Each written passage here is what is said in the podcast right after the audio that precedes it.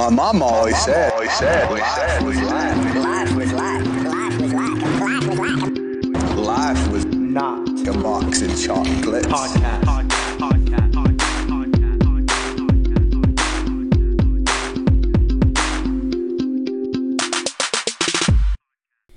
Hello, this is bonus feature of Life's Than a Box of Chocolates, starring me, Larry Tate, aka Voice of Gods. And across from me, across from me, is the one and only Ronaldi. What's up? It's Ronnie. Follow me on Instagram at Ronnie underscore media. And to the left of me is the one and only Internet. What's up? It's Anthony. Follow me at uh, Anthony. I'm big on Instagram.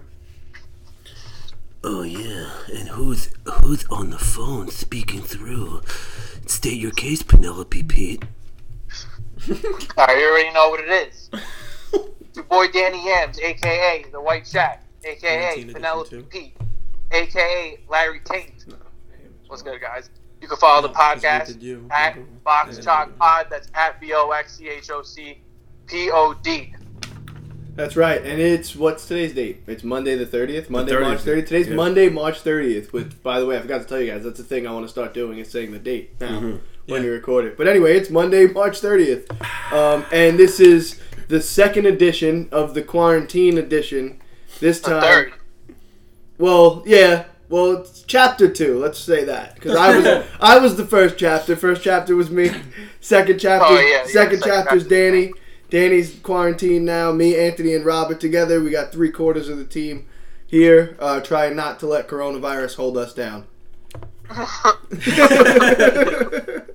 right, but we got a, uh, another great episode for you tonight. Another interview, but as always, make sure you subscribe to the podcast so you can hear the other ones. We've had some great ones so far, and let's get into exactly why. Well, we're wait, here. wait, wait, wait, wait. Oh, oh, How's everybody's week? How's quarantine? it was all right. I mean, I'm basically out of work now. I'm working from home, you know, quote unquote, until something else happens. But Till yeah, further notice. Alright. Well, how's everybody else? Oh, I'm just swell, Peculiar Pete.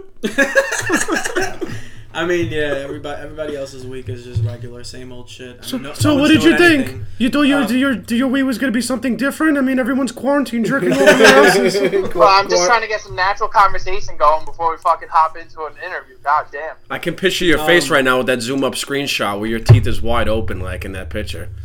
Did they, did, did they cut more of your hours at the pharmacy place, or are you still working? No, I'm still I'm still on limited fucking hours, bro. That it's it's a small ass place where I work, so so they're trying to limit how many people go in and out of the the office because a lot of sick patients come in, Alright. and uh, you know most of these well not most I don't want to say that, but a lot of these people could be infected, so they don't want to have they don't Yeah. want to put the workers at Two risk. Two thousand people so yeah, far a, lo- infected. a lot of this a lot of places are separating their staff for that reason and for payroll reasons. Like I know people that work in banks that they split the staff in half and they're working a week at a time. Really? Yeah, yeah, that's probably also why too. Like a lot, like most of the most of the part timers that work there are working like bird like bird seed hours. You know, like they're, they're making no money. Yeah. A lot of the full timers are on rotating shifts now. Yep. Yeah, that's exactly what it is. All right, now that we made this really depressing, now can we get into what we were gonna do? Wait, Rob, how you doing? How's your quarantine? I mean, I guess it's all right. I mean, you trying to look for anything in particular? I'm gonna say, or Is it spring yet? March Yeah, twenty yeah, first yeah. was spring. yeah, it March twenty first is is the spring equinox. That's right. yeah. That's right. All right. How's it? Way to, what, way to what- kick what off voice spring. did you do? Say that again. What voice did you do? Oh, you, you can cut it now. I did Stitch. That was Stitch, Hold on, wait, time out, time out. Now let's get into what we're gonna do tonight. So she's currently an educator and a speaker. Earlier in life, she battled through a decade of being exploited in human sex trafficking. From escaping that life, she founded Beyond Freedom, a survivor run nonprofit helping victims of sex trafficking. She also teaches Tantra and yoga, and recently she launched the O Factors. She is Janelle Gordon. How, how you doing, Janelle? Thanks for joining us. Thanks for having me, y'all. I love that intro. It makes me sound super cool. You're welcome. Thank you. Uh, thanks for coming on. The first thing that we like to do is any social media or anything that you want to plug anywhere anybody can find you. Uh, we like to do that Yes. right off the bat so people can hear it right in the beginning. Okay, wonderful. Well, I'll just plug the the main ones because obviously there's a lot. I think we're we all have a lot of platforms today, but check me out at the theofactors.com. So T H E O and then factors dot com. And if you click right there on the main page, you'll see my two courses, Seven O's to Lasting Connection and Intimacy. It's an eight week Tantra um, uh, online course experience with me, and it's amazing. And um, I know you'll love it. And if you're if you have women viewers, I don't know if you do. Um, I have um, the next course is a dance on boot camp. So it's yoga, twerking, dance, movement, um, all stuff that you can do at home. Perfect for the quarantine, right? So get a workout, Yeah. get aligned, get in touch with your femininity. Um, great timing. And then my YouTube channel, I give away so much free content, y'all. Um, um, really, it's it's a super fun channel. And be warned, it is for adults only because I do talk a lot about um, you know uh, tantra, sex, and relationships. So, so it's just Janelle Gordon is my YouTube, and you can find me on Instagram. I am Janelle Gordon. So yeah, those are the main ones. All right, awesome. Um, so I kind of I like to start at the beginning. So tell us a little bit about yourself, uh, where you're from, um, and then kind of we'll kind of dive right into it and kind of like I alluded to in the information we were given. Um, you know, a decade in uh, being exploited through sex trafficking. So give us a little bit about yourself, and then uh, if you're okay, Okay. with kind of just diving Yeah. right into that, um, I think that would be kind of a good place to start.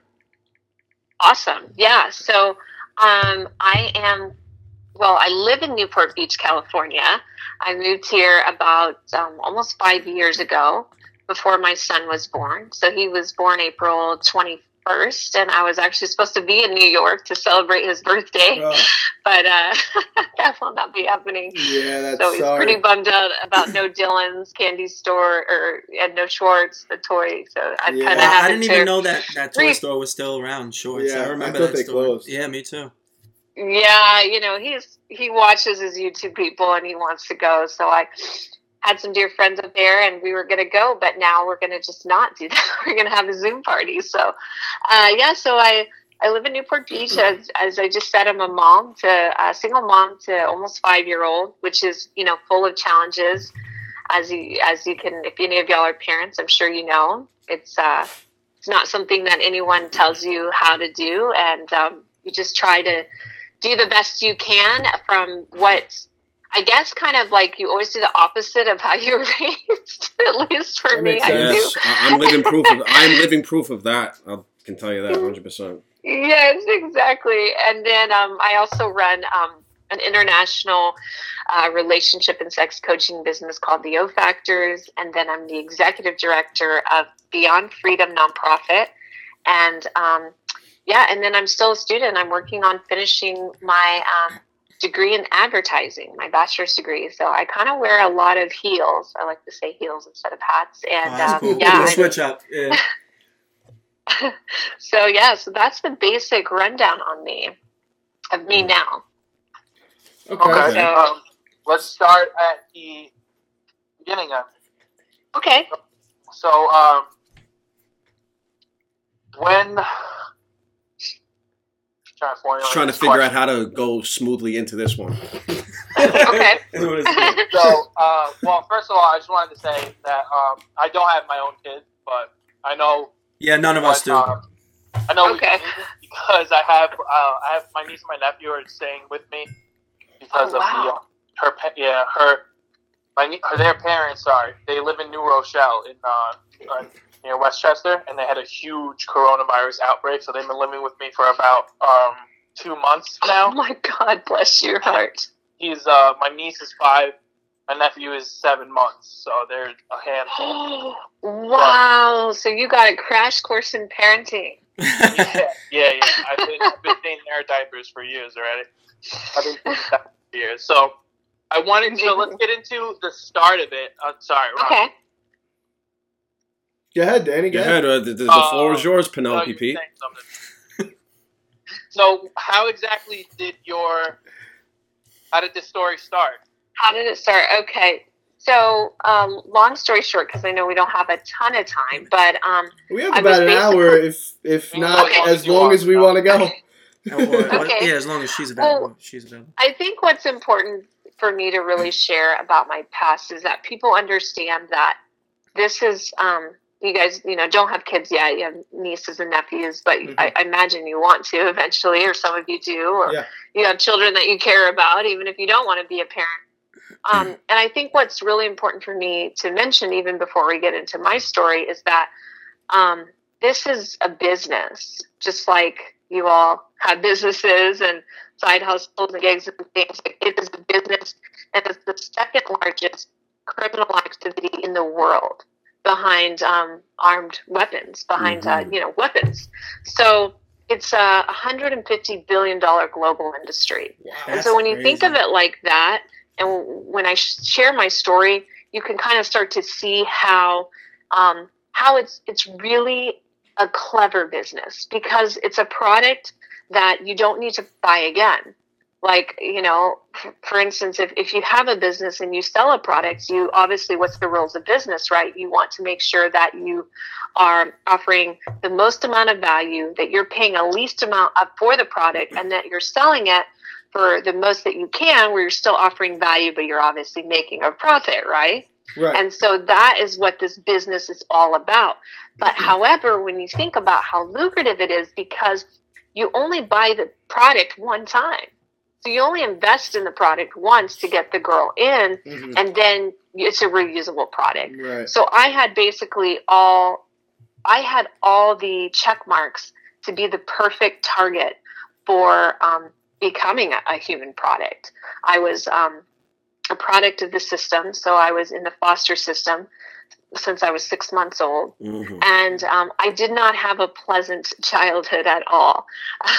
I'll just say it uh, quite quite frankly. You know, I was passed around from homes, and I experienced physical and sexual abuse um, as as a baby, um, and so that right there is like a major indicator that um, later on in life, this child will, um, you know, grow up to be exploited through human trafficking. Just those two things right there.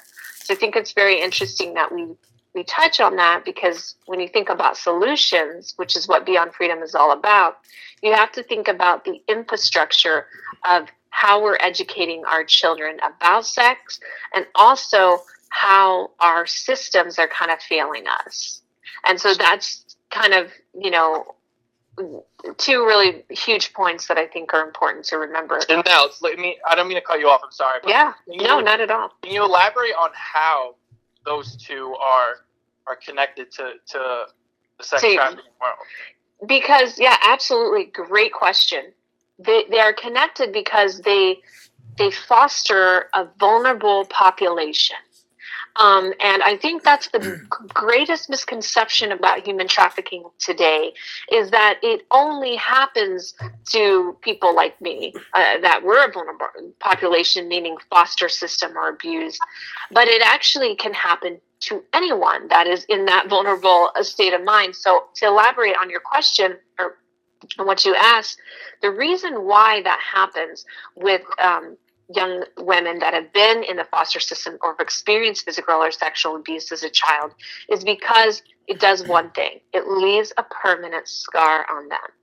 Now, I mean, you imagine if you've known of anyone, God forbid, that's ever suffered this or gone through this, they're they're they're not quite the same. And as they go through life, they carry this this this weight of being abused, being exploited, and so they become insecure and they develop certain traits and characteristics that lead them to basically be an open target for a predator to come in and really fulfill those needs. So if you know of Maslow's hierarchy of needs, he talks about the basic human needs.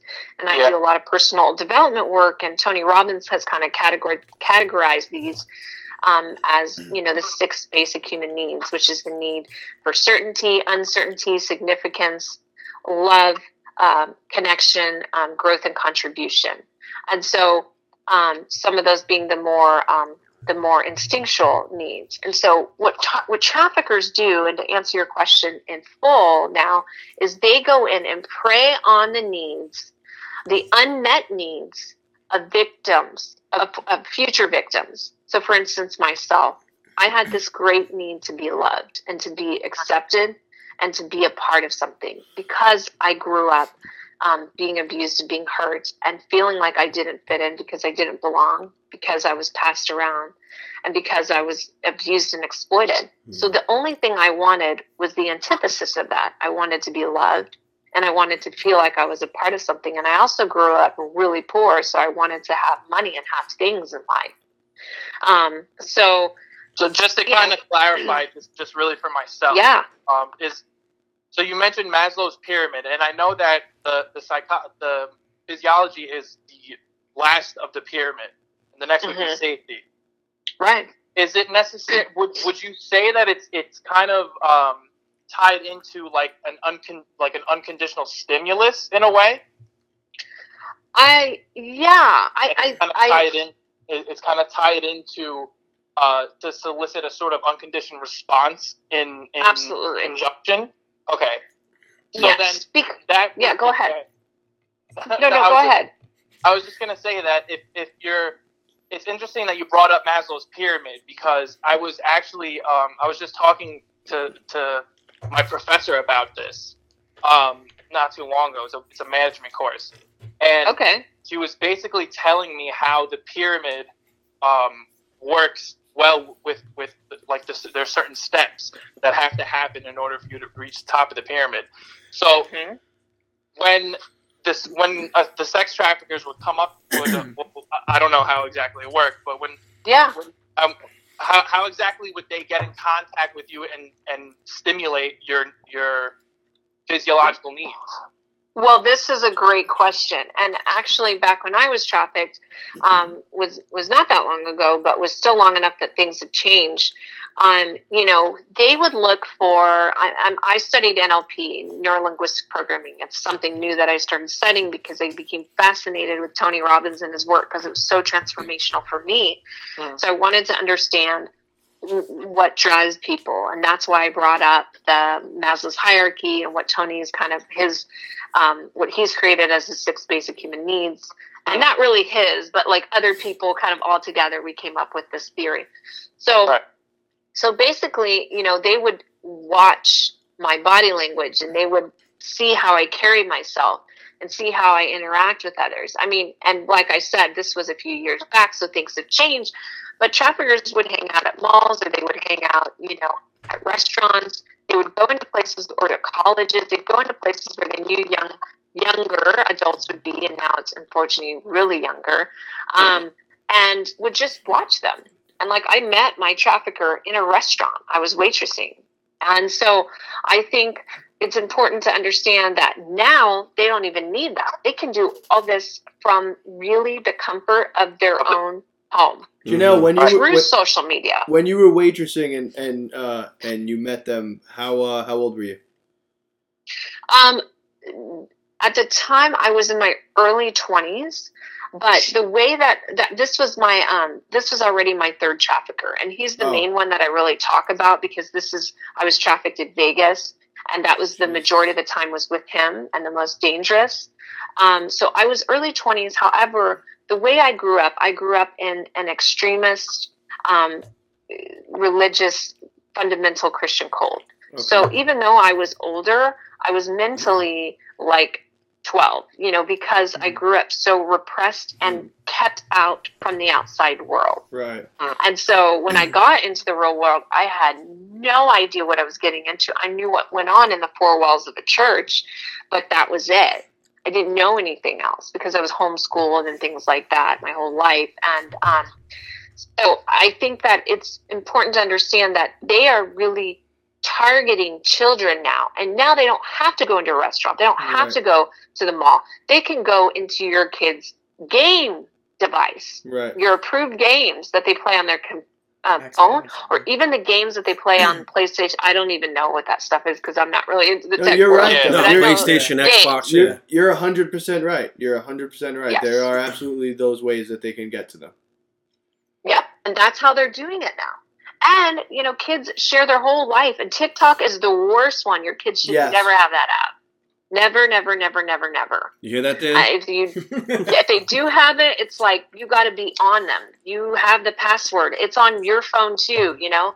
Because I also don't believe because how I was raised, so you know, so in a cult, like so strict. I'm really like I understand you have to let your kids live, but you also have to know every single password for every single account, and you tell them, listen, I don't. I'm not going to check your things. However, if I notice any kind of weird behavior, I will go in and check your account. Right. Like that's just how you have to do it. And then you might say, well, that's it's not fair. It violates privacy. Well, we don't live in that kind of world that allows us privacy anymore. We Right. just don't. Yeah, we don't. None of us have privacy Yeah, at privacy's this been point. gone. Oh yeah, yeah, yeah. So you can tell your kids that, you know, well, Right. good luck, get in line. They're, Yeah. they're you're selling to us through, you know, through our TVs now. They're smart TVs. So Yeah. Yeah. yeah. So um, I know I got a little sidetracked, No, but that's fine. but es- essentially, you know, that's that's what happens. I was the perfect target. I was at a vulnerable place in my life, and I wanted um, I wanted to have my needs met, and someone you know dangled that carrot in front of me, and I bought it. So know, they deceived. They deceived you. Like you, you were deceived to an extent. Like they detected one of your most urged emotions based on your past, and they were able to detect it, and then they use it to their advantage, and then they basically Yes. just deceived you. Okay, got it. And Yep. um, like, can I ask you something uh, really quick before you continue on? Uh, Yes. You mentioned that this was the third time you were trafficked. So what happened the first and second time that you Yeah, were able that's- to, like, you know, escape and go back to normalcy, and then this happened, you know? And did you? Was there any signs that you were looking out for after that happened? hmm That's a really great question because you know, um, I think the misconception of what human trafficking is is has been you know has been pushed because agenda's been pushed by well-meaning films that every guy loves, like the movie Taken. I Mm. just Yeah. cannot Yeah, I was. tell I you was gonna say- not the biggest fan. Like how how wrong this movie went. Like it's a great movie and it's it's a movie and it's an entertainment, but it's it's unfortunately led people to believe that human trafficking happens when you know the girl's you know thrown into the back of a van and sold for a million dollars on a yacht. The dad comes and it's just Right. that's not how it happens. And I'm sure it does happen like that in a few small cases, perhaps in Eastern Europe, but it's honestly not how it goes down. So for me, in my first two pimps were, you know, they were um, like finesse pimps. And my first experience um, was actually my boyfriend's mom when I was very young, you know, and she, um, it, it was crazy. And I don't get into it a lot because it's kind of, it's, it's, um, it's something that was really hard, and I'm That's- starting to we just have- deal yeah, with it. We Like, don't have to Yeah, get you into don't have- anything yeah. Yeah. don't want to get so into. that was the That's that was fine. the first one and it wasn't violent but it was more psychological like Okay. i'm providing you shelter and a place to live so you have to go you have to go to the strip club and pay this Uh, off she was manipulating you with things that she was providing you that she Yes. couldn't Essential things. That I couldn't. necessarily. Uh, get and exactly and i had no choice and I remember i had no family because i was you know so and then the second one was what we call a finesse pimp and he he pimps me with like the fine things and and and pretended to be my boyfriend and Right. had me Mhm. working in the strip club for him and you know come to find out he was doing this with so many other young women but he wasn't uh, physically abusing me he was just you know manipulating me and using um you know um how do you say this when it's it's it's um verbiage it was emotional uh, uh, and and Right. and coercion but it wasn't ever violent now when i got to vegas that was and i escaped through a photographer who um, came to Texas to take pictures uh, with a photographer friend of his because I was originally from Texas, and that's where he met me. And I just shared with him my story. We just kind of had a connection, and it was just totally a, a friendship, platonic one. And I told him, I said, I'm trapped. I can't get out. And I didn't know I was being trafficked. I just thought, like, I just kind of have. Honestly, I just thought I had a shit life. I thought, well, this is just life. You know, you only Right. know what you know. Yeah. Like I didn't know that people had like birthday parties and parents love them, and so I just that was like I didn't know that kids went to school. Like these are things I never experienced. Can I ask you That's why? I work so Um, hard now to, to to provide that for my son. Yeah, go ahead. Back then, did you have any sort of relationship with like your social workers? Did they was there any person that stuck out to you that actually re- did give a damn and try to like really help you, or was it just fail after fail? It was when I was young, but then I became a warden of the state. My story gets crazier. Like I was placed with this family, but they never adopted me. So I was actually still a uh, warden of the state. Um, so it meant that I had to stay with my my family, even though I tried to run away several times because it was I, I, didn't. This was not um, a healthy environment, and I wasn't being you know built up. I didn't have access to proper medical care, proper education, things like that that you should have. Yeah. And um, and so I, I was it was I was stuck between a rock and a hard place if that makes sense. If I Yeah. ran away, they would arrest me because I was the government's property, and I had to go back to who the government had placed me Ah. with. So it's very Really? interesting to think. Yeah, Yeah, yeah, this that's is a true crazy. story. That, 'cause I was- interesting. I wasn't adopted until I was 24. My parents tried to make up for it. And my pimp at the time actually sent me home for the adoption ceremony at 24. And then just so he wouldn't alert anyone, because I had an estranged relationship with him. And they were trying to salvage it. And so to think that I was being trafficked and he flew me home to get adopted at 24 and then flew me back, it's just crazy now when I kind of think about it. Right. Um, That's I that's, would've- Yeah. lucrative. Like that's that was that he's done that before. Oh, yeah. Yeah. That, that like is what do I have to do? Oh yeah, what do I have to do to make sure that my ATM machine keeps spitting out money? Whatever I need to do, you know. So to answer your question, does that kind of help to show you that it's like not what people think? I have girls that I work with. They go to school in the day. They go to junior high and high school in the day, and on the weekends, their traffickers pick them up and they go out on dates and come back. Or they're in college during the day, and at night they're doing video cams and driving to people's house and to you know for sex at night for these guys that they meet on the camp. So So That's that's actually something Yeah. that I wanted to get into. Um, you don't have to speak from obviously a personal standpoint. You can speak Yeah. from um, from what your coworkers did or whatever it is. Not coworkers, you know what I mean. yeah, yeah, I What- get it. No. What exactly did um, what exactly did, did these pimps have you do or them do?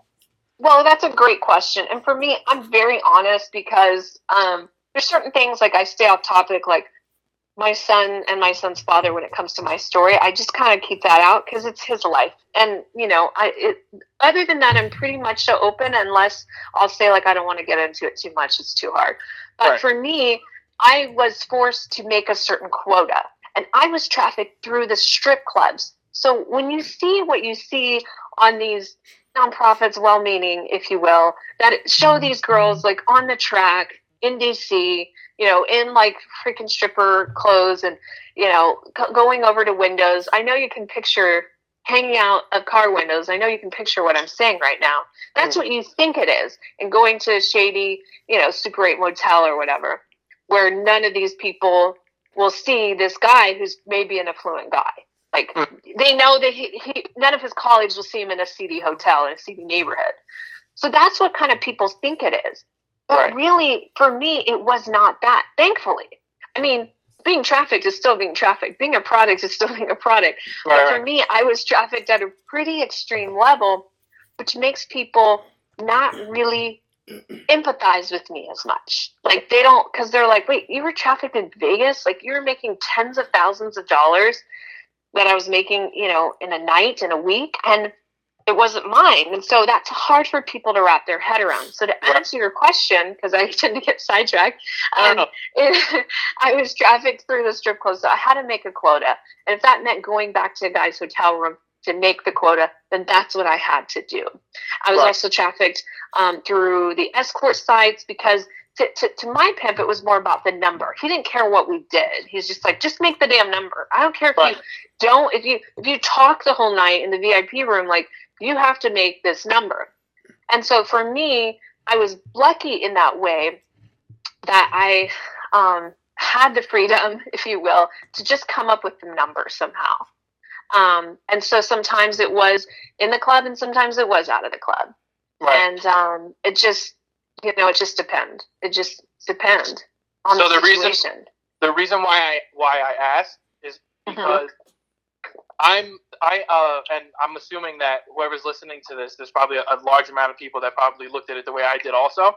But I'm Yeah. I'm the type of person that I have watched these movies where not necessarily about like sex trafficking or or whatever. It could be it could have been like a, a, a corny high school movie. I I watched some of these movies and I'm like, there's no way this is real.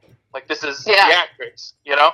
Yeah. And Yeah. I have actually met a lot of people, a lot of girls who were escorts, but they didn't. All they did was go on dates with the guy, and the Yeah. guy's paying for their bills or whatever it is, and it's actually not a um, a hard like uh, they're not getting hit or anything like that, but they also have themselves for people that they Yes. have to give the money to. Oh, I wanted- absolutely. I wanted to I wanted to get uh, get it from you so that people understand that this is real life. They, these things happen all the time. Absolutely, and that's the thing. It is the escort system. This is this is where it gets really tricky. People are like, "Oh, the strip clubs, the escort, the porn. It's it's all the same thing." Let's. I. I it's it's it's like one degree of separation between them all. Because if you really want to know, and I'm going to be, I don't know how blunt you guys are. I'm sure you can Very- Oh yeah, you can be to edited, blunt. like when you go to a strip club and here's the thing i know it's fun for guys and and they love it and unfortunately it's it's just not that fun for women Right. and and let me answer you this question i ask this question because you say well oh women say it's empowering and they love doing it you have nieces and you know little girls and maybe in your community and your family have you ever heard a four-year-old say when they grow up No, they want to be a stripper Mm. and grind on guys' dicks for a living? No. No. Nope. So And if she and if she did, I would Yeah. not be okay with that. Yep. she was conditioned to say that by her environment. So let's just be honest. It's not empowering in, in the way that it, you know, this is something, yes, it's the oldest profession in the world, and women have had to do what they've had to do over time.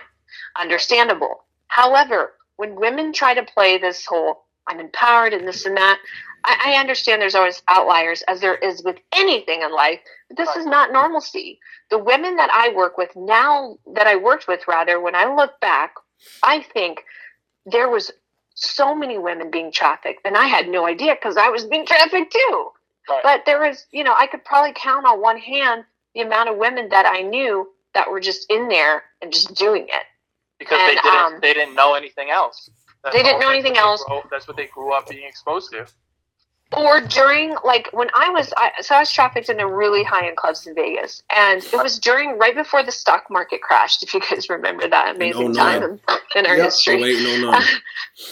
yeah so um, everything went housing everything went to hell in a handbasket and some of the girls that i worked with were actually um, in real estate and they had bought properties and the cash was good and so they had maybe normal jobs they were teachers and stuff and they would they would dance as a side hustle Wow. and but that was rare that was rare yeah. like the rarity, you know, and um, and you know things have really changed after that all that happened because if you saw the movie Hustler, which I highly recommend you Yeah, watch it, it. it was actually the truest depiction of went on, and I and I hate to say it, but I'll say it because it's a part of you know my, my who I am now. I I in, experienced and was involved in many things just like that movie because I was being forced to make a certain quota and I had to bring the money in. Right. And the way they depicted that movie is actually how it went down.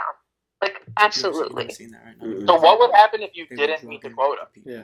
making them Well, I would experience extreme uh, abuse and extreme, you know, uh, violence, which you know I now have learning challenges and disabilities because I had so many concussions and so much head trauma. Jesus. Jesus Um, Christ, God bless you. You know, and you know, I mean, I've sent myself to jail so many times so that I didn't have To to avoid it. endure So- a, a, a beating that I just couldn't. Right. that I was the couldn't do better option. At, so that was the better option at once. That's crazy. It was the better option. And now I wish, because now it's so different when I was being trafficked. People are actually talking about human trafficking because of geniuses like Epstein and the guy Yeah. from the, you know, the quarterbacks uh, or the, the, the, the Patriots um, owner that Oh, was um, caught in the whole scandal. Can I remember his name? Oh, Robert Yeah, Kraft. yeah. Robert yeah, Kraft, Kraft. Kraft. Yeah. yes. Yes. Exactly. So this kind of stuff has brought human trafficking to the forefront, and now people are talking, and so police now know, and a lot of more more people know. But I wish I back then, you know, I felt comfortable with talking to an officer and I would have been able to tell him like, "Hey, can you help me? I want to get out and I don't know what to do because I've been threatened that he's going to either kill me and I've seen him nearly kill people in front of me or he's going to kill my family. And even if I don't have a relationship with him, I certainly don't want anyone to die, you know, like it's not, Yeah. so that is one thing that um, I wish that you know I was a little more brave back then and and and could have asked for help. Yeah, but I don't Um, think anybody can blame you. I mean, just being in that situation alone, it's kind of hard, I'd imagine, to, to Yeah. step up and say anything. Did you have any direct uh, people that you befriended along this like traumatic thing that happened? Like other like girls? who I did. In the same. Okay. Yeah, I was wondering. I did. Unfortunately for me, and it's so weird how it happened that way.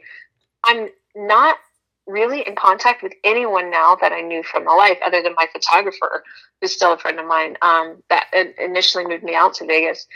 Um, it's kind of weird. Um, you know, when you're when you're friends with girls in the life, it's kind of a superficial friendship, you know, because and it, it's kind of like what you saw in the movie, how like you had love for each other, but in the end, it was kind of every person for themselves. If you Yeah. saw Yeah. like how that went down, and so unfortunately for me, you know, I'm I'm not friends with, and I talk about one of the girls who really saved my life um, in my TED talk, and um, she, um, yeah, she lives out here in Newport, but um, it's weird when girls get out of the life, they just kind of don't want. It's like they're, they're like, oh, guilty by association. If I'm friends with you, then people will know I was in the life, and Yeah.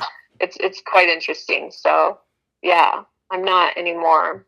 Right, because I'd imagine But, uh, um, uh, probably a lot of people don't speak about it and don't bring it to the forefront of like quote unquote their new life. Right, I'd, I'd imagine like you're you're you're probably a pretty rare breed. I'm definitely rare. Most people do not want the exposure and do not want the, you know, the attention on them, and um, just don't want to do interviews or anything like that because it's they they feel ashamed or embarrassed about it. But I don't. You know, it's like I, I the only thing I worry about, and I barely worry about it, is my son. Um, but in the end, I think he'll know that what I did and what why I did it was to create a platform to really help a lot of other women and to really you know, gain the um, uh, n- not the notoriety, it's the, the credibility. That's the word. The credibility in who I am and what I've created as you know, as an educator, as um, as a speaker, as an author, as an entrepreneur, as a nonprofit executive director. All these things that I've created and built, that I did it for him too. And and you that's know, the. so I'm sorry, I didn't mean to cut you off. You could keep going. That's okay. No, that's that was that's my only thing. Like I said, that I do worry about, but I I feel like he'll he will understand. You know, he'll be like, "Well, my mom did this for me." Right. so right to open yeah. up people's eyes and, and, and potentially save lives and that was kind of the perfect transition because i kind of wanted to get into um, beyond freedom and you alluded to Oh, wait, wait. Oh, go ahead, to that, Danny, I, sorry. I have some questions. Go ahead, Peculiar Pete. yeah. So, um, the, my first question would be how, what, um, can, can you talk uh, uh, a little bit about how you got out of the life? Yes, absolutely. A follow up to that, once, once that's answered, what was your motivation for um, get, uh, getting the courage to speak out about this and to be as Okay. open as you are and to share your story?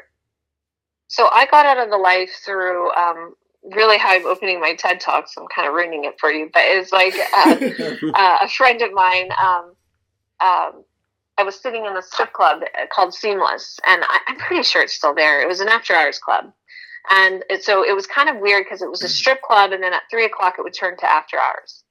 And um, one night I had just recovered from a beating. I had strangulation marks on me. I had, you know, really bruises, and I, you know, enough MAC makeup in the world doesn't cover those. You know, it was like I did my best, but I had to go to work that night. I had to put on the show, and I had to perform and make money, and it was a really hard time. And it was around that that time during the crash, and um, I had like three hundred dollars in my wallet, and I needed three thousand to go home. And so I knew I was not in a good place. And I remember this like it was just yesterday because the Gnarls Barkley song, um, "Does That Make Me Crazy," was playing in the background. And um, if you guys remember that, Yeah. kind of wonder, yeah. And um, I smelled, you know, vodka and Red Bull. There was cigar smoke, cotton candy. It was a strange thing. They they gave everyone cotton candy at the strip club. I didn't really get that, but I remember all those because it was just one of those defining moments in your life that will never go away. And she looked over at me. I've been working with her for years, five, six years at that point, and she just said, "You know, don't you want to be happy?" And it was just hmm. this maybe the desperation of me being in so much pain and knowing if I went home, I was not going to be able to withstand another one of his, you know, fits of rage, and I couldn't go through another beating. And I felt so desperate. I didn't know what else to do. I, I like I felt stuck, and I felt you know painfully stuck and fearfully stuck. But it was just that that notion of what well what is happiness because i didn't really feel like i'd ever experienced happiness in my entire life but it was something that i wanted to to explore and i thought maybe it was possible And and so it was were you? that How old were you at the time?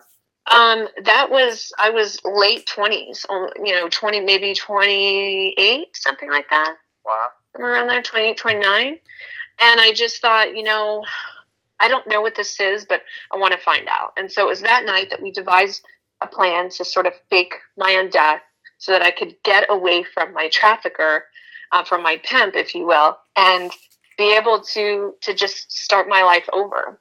And so that was really the leverage. And i would love to say that that was the end of all ends but it wasn't unfortunately i did get away from him for a short time and then he got back and the cycle continued, which you'll see if you do any research. Most girls, it's rare that they just have one pimp and that's it. Right. It's, it's a cycle. It's secular. It's like a, it's like any kind of other addiction, like alcohol or drugs or anything, overeating. It, it's you do it, you stop, you say you're never going to do it again, or you're you know abuse. You're never going to beat up your wife again, and then it goes back because it doesn't matter like what happens like he might leave that relationship and he will get involved with someone else and he will abuse her. And same thing with abusing and same thing with alcohol. Because wherever you go there you still are. If you're not fixing the problem it doesn't matter where you go what relationship you you you know get into it's it's still unmet needs that haven't been resolved and so for me you know for most girls it's a cycle. It's a pattern and it doesn't end until it really ends until they change something drastically.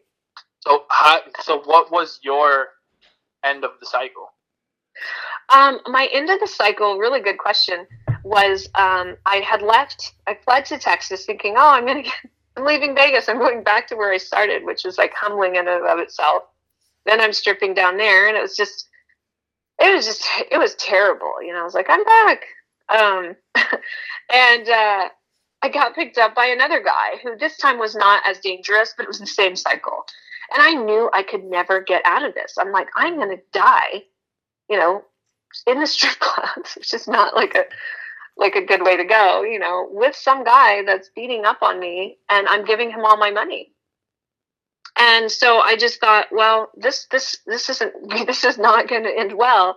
And I was working in a strip club in San Antonio, Texas, and this guy walks in and just says, like, I need to help this young woman.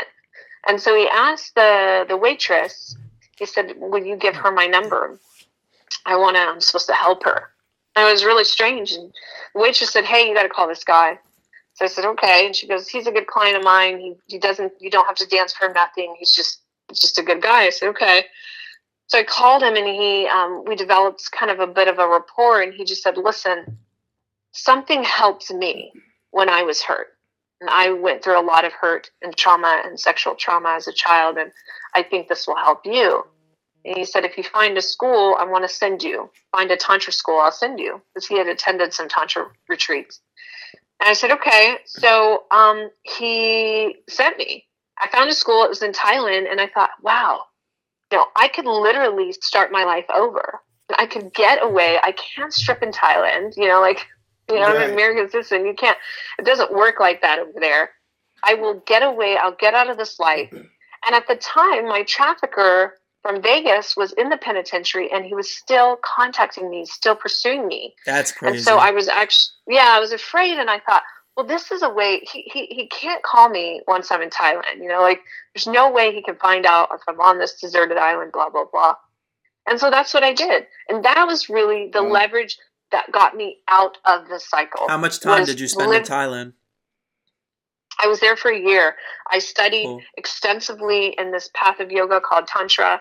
That was extreme. It was it was hell before it was heaven. I went through so much like pain and and and just uncomfortableness and uh god the list goes on of the unpleasantries. Like it was hell for the first few months but it was like literally me getting back into my body.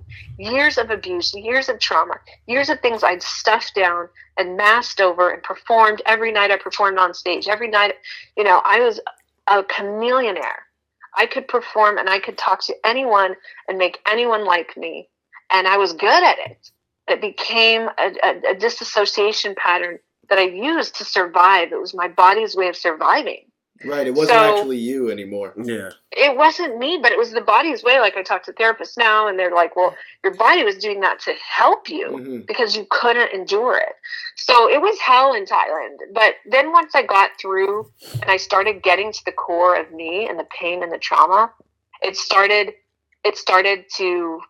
The sun began to shine again. I started to really feel safe in my body again. And I started to be able to breathe again and to live again and to make relationships with guys that weren't sexual. I actually did my entire Tantra training with nothing sexual at all, just friendships. No, I don't want to, funny um, like, No, go ahead. Go Yeah. ahead. Go ahead. No, no, keep going. Go ahead.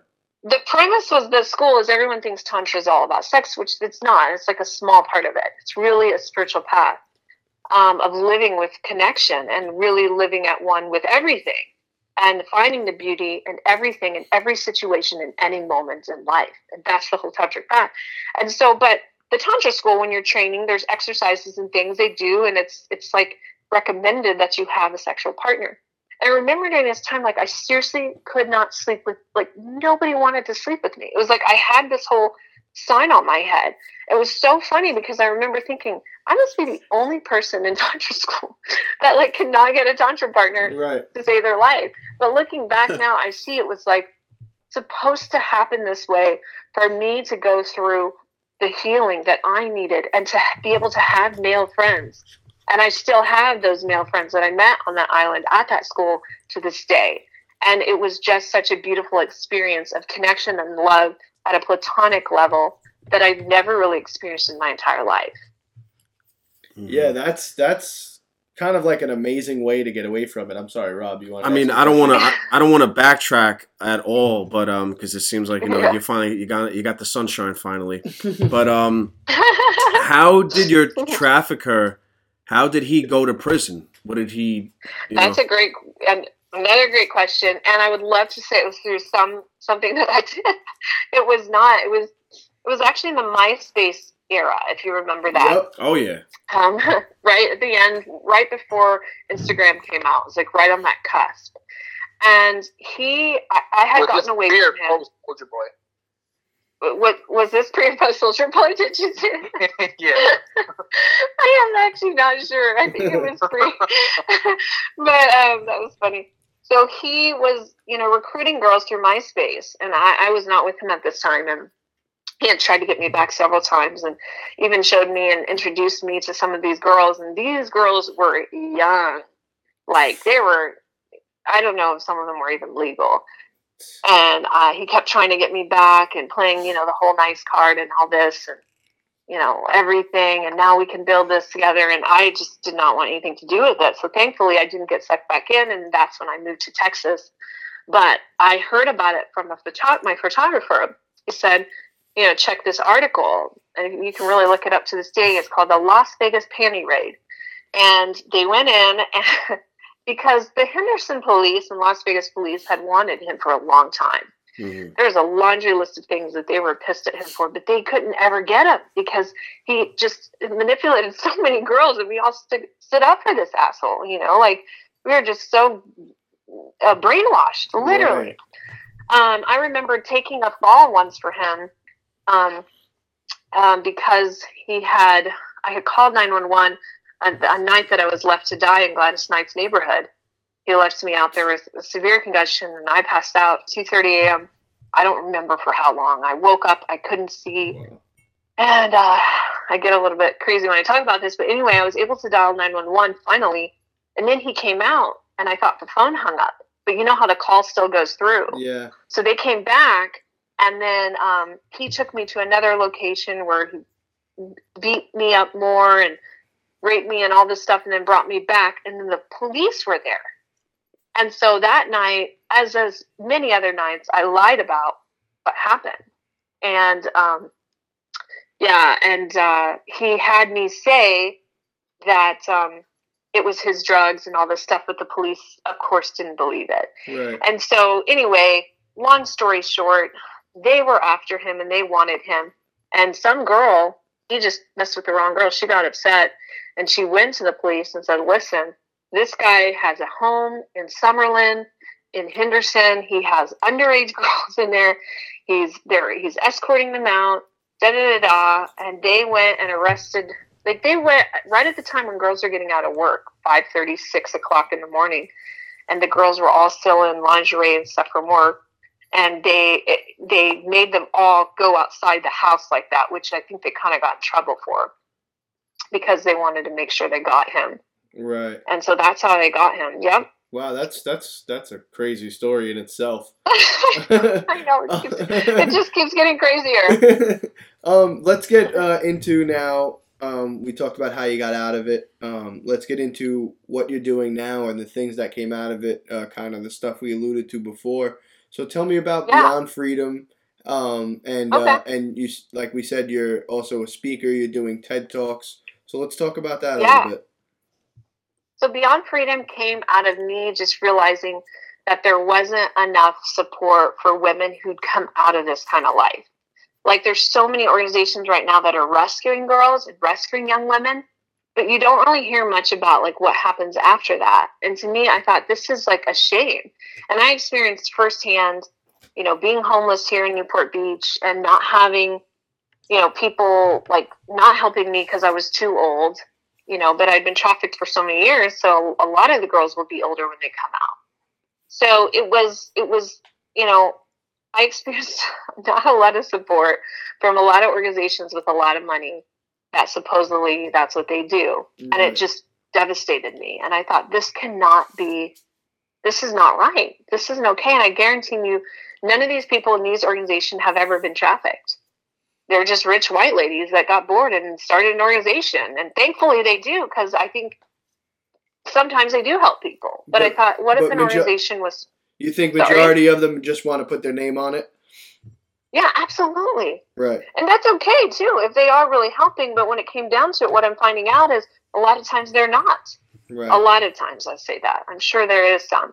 So I just create Beyond Freedom came out of me not getting the support I needed. And I wanted to offer that to women that had come out. And so I started this as a campus club at my community college. And one of the first things I did to survive was enroll in school because they had single single moms assistants and things like that and you know uh, i could get on government funding if i was in school and get my son like i had nothing you know i had no education a 10 year job history where they swear i wasn't working but i guarantee you i was. Right. nothing you could put on an application you know? Right. and you know a baby and a seventh grade education. I'm like so i did what i knew how to survive. And that's actually one part of my talk and will actually be my second talk is going to be called what's out really like? You know what what does out really look like? Hmm the ugly truth of out. Um, and so that's how beyond freedom got started. Now went through a lot of crazy stuff and trying to just go from product to person and figure this out there's no rule book or manual how to do this and um, I, I had an encounter with tony robbins that really changed the course of my life today and it was two years ago um, he reached out to me on an instagram post after I commented on a post that really saved my life because at that moment I was in despair and I didn't want to go on living like that anymore because I, I just couldn't do it.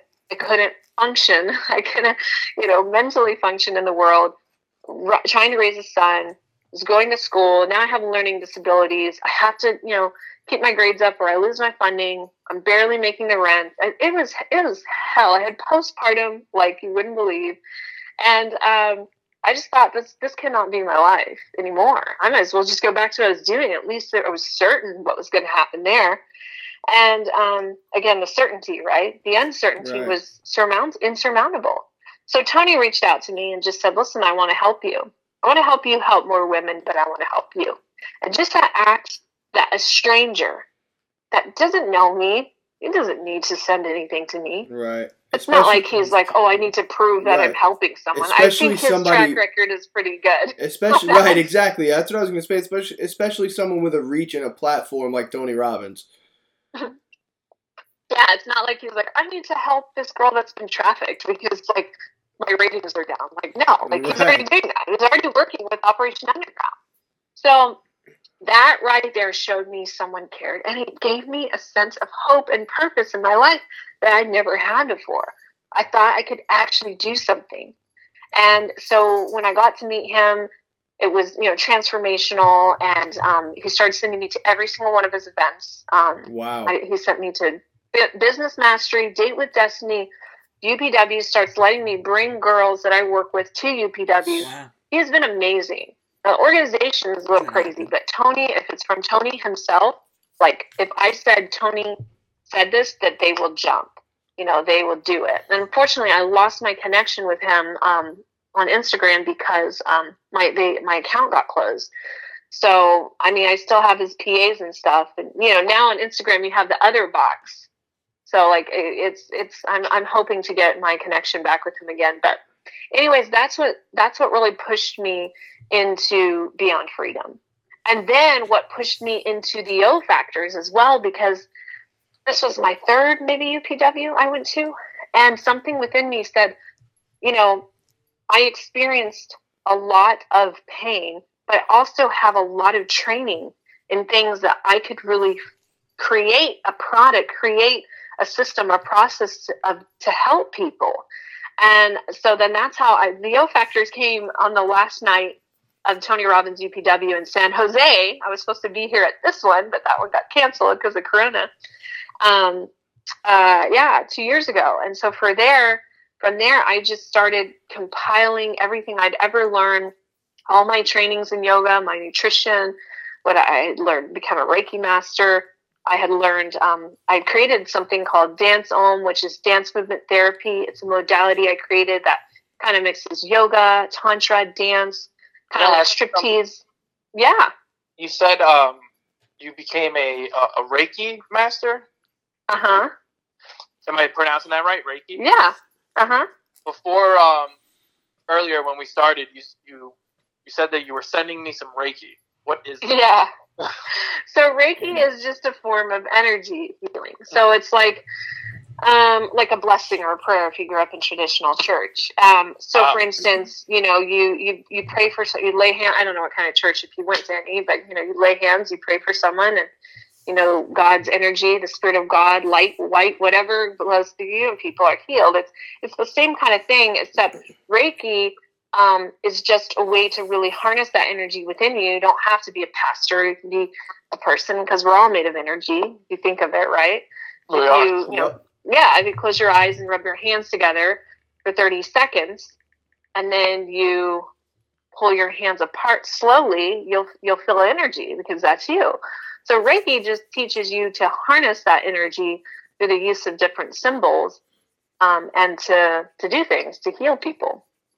Mm-hmm. So yeah, it was just it was it was a concept of me taking all these really kind of crazy esoteric spiritual things and turning them into something that's a little more palatable for people. So I don't ever say like, "Oh, if you work with me, you're going to reach enlightenment," because most people are like, "Who cares?" Like, I just want to have energy to get through the day and be able to make love to my wife. Like, you know, that's like, you know what I'm saying? So my goal is like, can I create a system, a, a product, a brand that, you know, reaches out to the entrepreneur, the coach, the boss man, the boss babe, You know, these are my target markets and show them these techniques, these ancient techniques that can be used in your everyday life to really get you further, faster, deeper, quicker, and to really give you um, the outstanding orgasmic life. That's the O factors.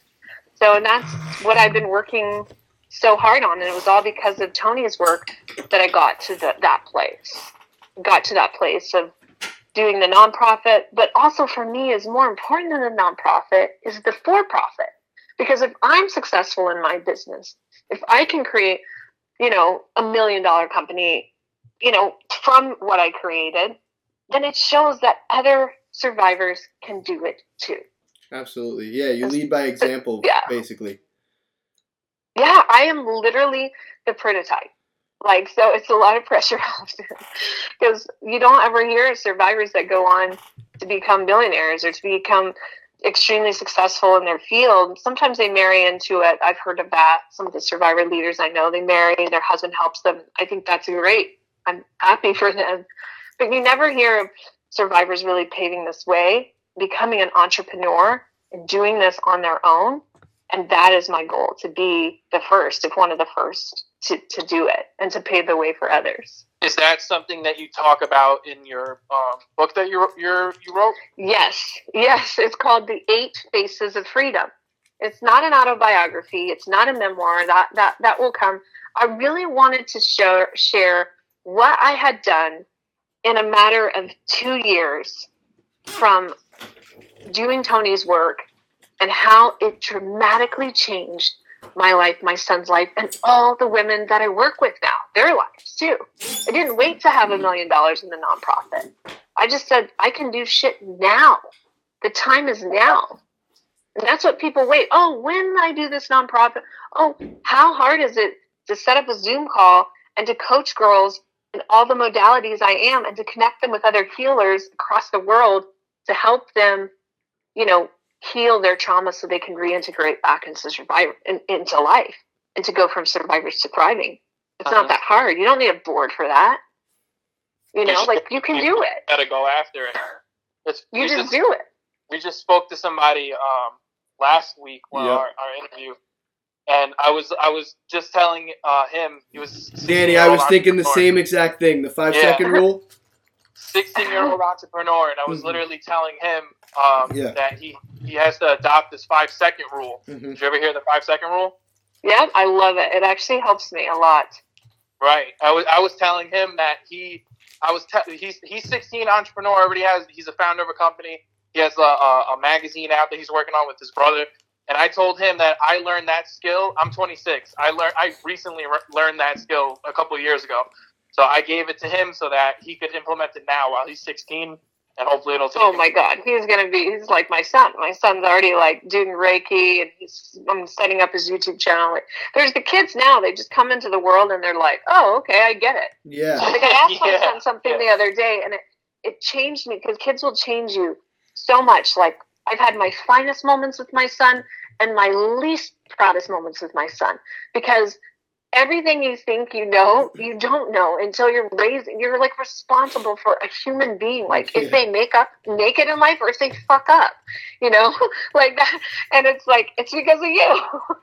so Yeah. it's like a lot of pressure. But I asked him the other day. I said, "Tell me what it's like to be four, hun." I said, "I don't remember." I said, "And most of mommy's." Life when I was four, it, it wasn't very. He knows, he understands my son. I said it wasn't. It wasn't good. It wasn't happy. I said, Tell me what it's like. I want to know. And he said, Mom, he said, It's a beautiful life. it makes me cry when I think about it. That's funny. yeah, Because that's it's beautiful. so it's so simplistic, right? But we lost that. You know, unfortunately for me, that got robbed from me. I didn't have Right. that. But when I see it in my son, I'm like, it is a beautiful life. And if we can have some of that in our life every day, and that's what I do in the O Factors. I teach people to harness their sexual energy, to shake the shame of sex, of sexuality, of what they've been told to about sex, how they've been lied, how they've been indoctrinated, how they've had to take dogma on them that they didn't agree with, how they've been shamed about it. And I help them shake that and really step into a place of empowerment, connection, intimacy, spirituality, love, prosperity. That's like nothing imaginable, like a drug. That you don't have to take or harm your body. And that's the beauty that I want to bring to the world. And that's really amazing, especially coming from everything that you came from and and Right. overcoming that whole victim mentality and and just basically taking the strides through everything and then on top of it not just getting out but um Yes. leading by example and taking that approach Yeah. and trying to help others. It really and really is like, growing from it, and building yourself up from it. That's that's that's amazing. Yeah, yeah. You're Yes. a thing. You're a thing of legends, hon. You really are. you guys are awesome. So- I, I'm going to hang out with y'all more often.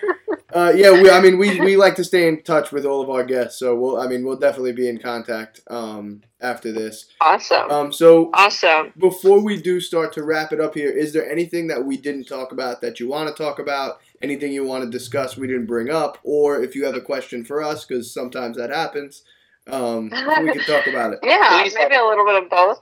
Yes, absolutely. I think I wanted to just touch on real briefly. I didn't really say a ton of what Beyond Freedom does, but we work um, with holistically rehabilitating and reintegrating victims of human trafficking back into the community so we can really help them to get out of that victim stage and really move past the survivor into a thriving state.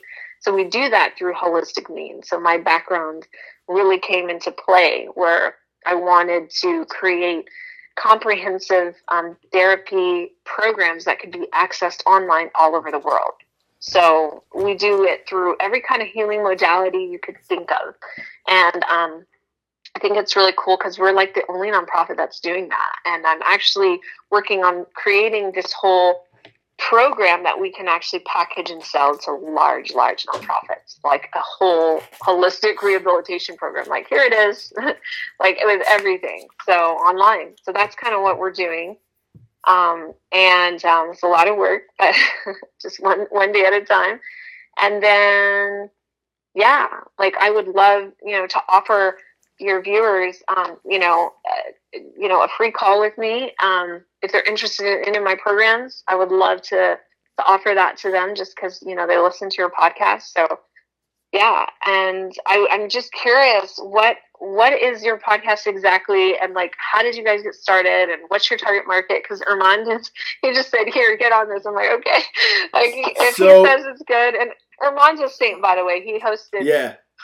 Uh, three or four events for Beyond Freedom. He is the only person who'd ever done that. Still, So let's hosted an event. let's go ahead and give a shout out to Erman. Erman was Yeah. on the show recently. Uh, if any, anybody listening can go back if you haven't already and listen to the Erman Barati uh, interview, which was actually really awesome. So shout out to Erman Yeah. for bringing us Janelle. Erman. And it's funny that you kind of ask us what the topic of our podcast is because it's kind of almost a question that we like to end the show with that we ask our guests. But to kind of answer your question, um, Yeah. basically, like, we don't really have a niche. We started off with basically just having a conversation between the four of us, weekly topics every week. And But we then- do kind of have an itch. we kind of do. It, it's it's very much Really? like life topics and cultural type stuff and like social Okay. type stuff.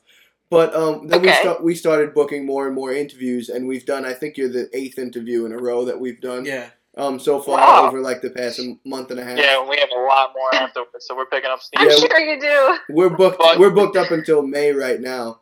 Um, go ahead, Danny. Yay! no, I, I was gonna say, um, we we do have uh, we do have a message that we like Yeah. to, to to send out, and so basically, I would like to a- answer your question with another question. There you go. What Okay. do you, when you hear "life is not a box of chocolates"? What do you? What does that mean to you? Ooh, that's a great question. Well, I love chocolate, so let's dive in and eat some. Um, life is not a box of chocolates. You never know what you're going to get. You know, I think for me, how what that means to me is, man, this is deep. My life was not not pleasant. It, it was not what I would wish on anyone. What I've experienced. However, the beauty that has come out of my life and how I have birthed my son and how I have saved so many young girls' lives already with no money, no, like nobody knows who Beyond Freedom is or anything. And, the people that I've been able to help in my business uh, is it it was worth it. It was worth it to have that unexpected, you know, um, chocolate that you eat and you're like, I don't like that one, and you put it back. It was worth it because it has created a movement of healing and of connection and of intimacy and of bliss and of the greatest love I've ever experienced in my life, my son. So to me, I would, oh man, this is hard. I would, I would do every day again because I know what the outcome would be in the end, and it was worth it. So this is where um, it gets interesting, guest to guest. So basically, um, the the actual saying is life is like a box of chocolates. You never know what you're gonna get. If you ever saw Forrest Oh, Gump, got it. Got our, it. our Okay. name is life is not a box of chocolates because you know exactly what you're gonna get. So basically, what that means is obviously if you're if you get dealt a hand, you get dealt a hand. So in your case, you were dealt a hand that you Yeah. did not want. Yeah. but what you did to to get out of it, Right, the changes that you made, right, the emp- the the way that you empowered yourself to strive forward, is it comes from the input of work that you you put into your life in order to receive this output of happiness, or at least Yes. striving for happiness. Absolutely. So the way that we like to look at it is life is pretty much like momentum. If you want to get Mhm. something done, if you want Gotta to get going. change anything in your life, if you Mhm. want to keep going, if you want to improve, you got you have to you have to put the work in in order to do it for yourself because nobody else is going to do it for you. That's absolutely that is absolutely it. That's absolutely it. I, I couldn't agree with you more. So now, Couldn't before we do more. start to wrap up, Janelle, um, do you want to plug plug away again uh, the Beyond Yeah, Freedom website, yeah, social I- medias, all that? Absolutely. Thank you for the for the opportunity. Um yes, so the O factors dot com. It's just the O and then factors.com. And if you on the main page straight away you'll see uh, seven O's to lasting connection intimacy course. You have to take it. I have some amazing speakers on there. Um, and it is just a program that it changed my life and it got me to love again and it got me to experience connection and intimacy, my first relationship, and I know it'll do the same for you. And then um, also my YouTube. If you like to live life on the edge and you like to laugh and you like to learn about all things sex, relationship, intimacy, and really hacks to have a better sex life, to have more connection, to experience more pleasure, then you have to follow my YouTube channel. It's just Janelle Gordon. And then my Instagram is full of fun content as well. It's I am Janelle Gordon. So those would be my plugs. And um, yeah, that uh, my book will be coming out April 30th, The Eight Faces of Freedom. I'm hoping to send it to Tony's team, hoping he'll write a little something for me. So Nice. yeah, that's that's the plan. And like I said, we like to stay in contact with our guests. So if there's anything that you want us to promote or push for you when we're done here, uh, send us a message on Instagram or in the email, and and we'll be more than happy to help you out. Um, Absolutely, absolutely. so so we're gonna plug our stuff now, but we don't want you to go anywhere. Um, we have an outro, a little exit that we do for each episode. Danny will take us through it. Uh, we're just gonna plug our stuff first, but stick around. So Perfect. Rob, you All want right, to thank you. all right, I thought uh, peculiar Pete would, but I'll take Instagram, the. Instagram. Oh, all Yeah. right. I'll, I'll leave it to peculiar Pete, but yes, I'll start off by just saying. We, we end off with the best on the show, Rob. yeah, yeah, all right, all right. Stay on the other side of the phone. All right. Um, so, um, this is the God King signing off, aka the God King, voice of gods, aka Larry Tate. and I'm Ronnie. You could follow me on Instagram at Ronnie underscore media. It's Anthony Vega. You can follow me at Anthony M Vega on Instagram. hmm Instagram list Danny Yams. Uh, back at it again. You can follow the podcast at Box Choc Pod at B O X C H O C P O D. This Peculiar P signing off, aka Larry Taint. Janelle, you still with us? Yes, I'm still here.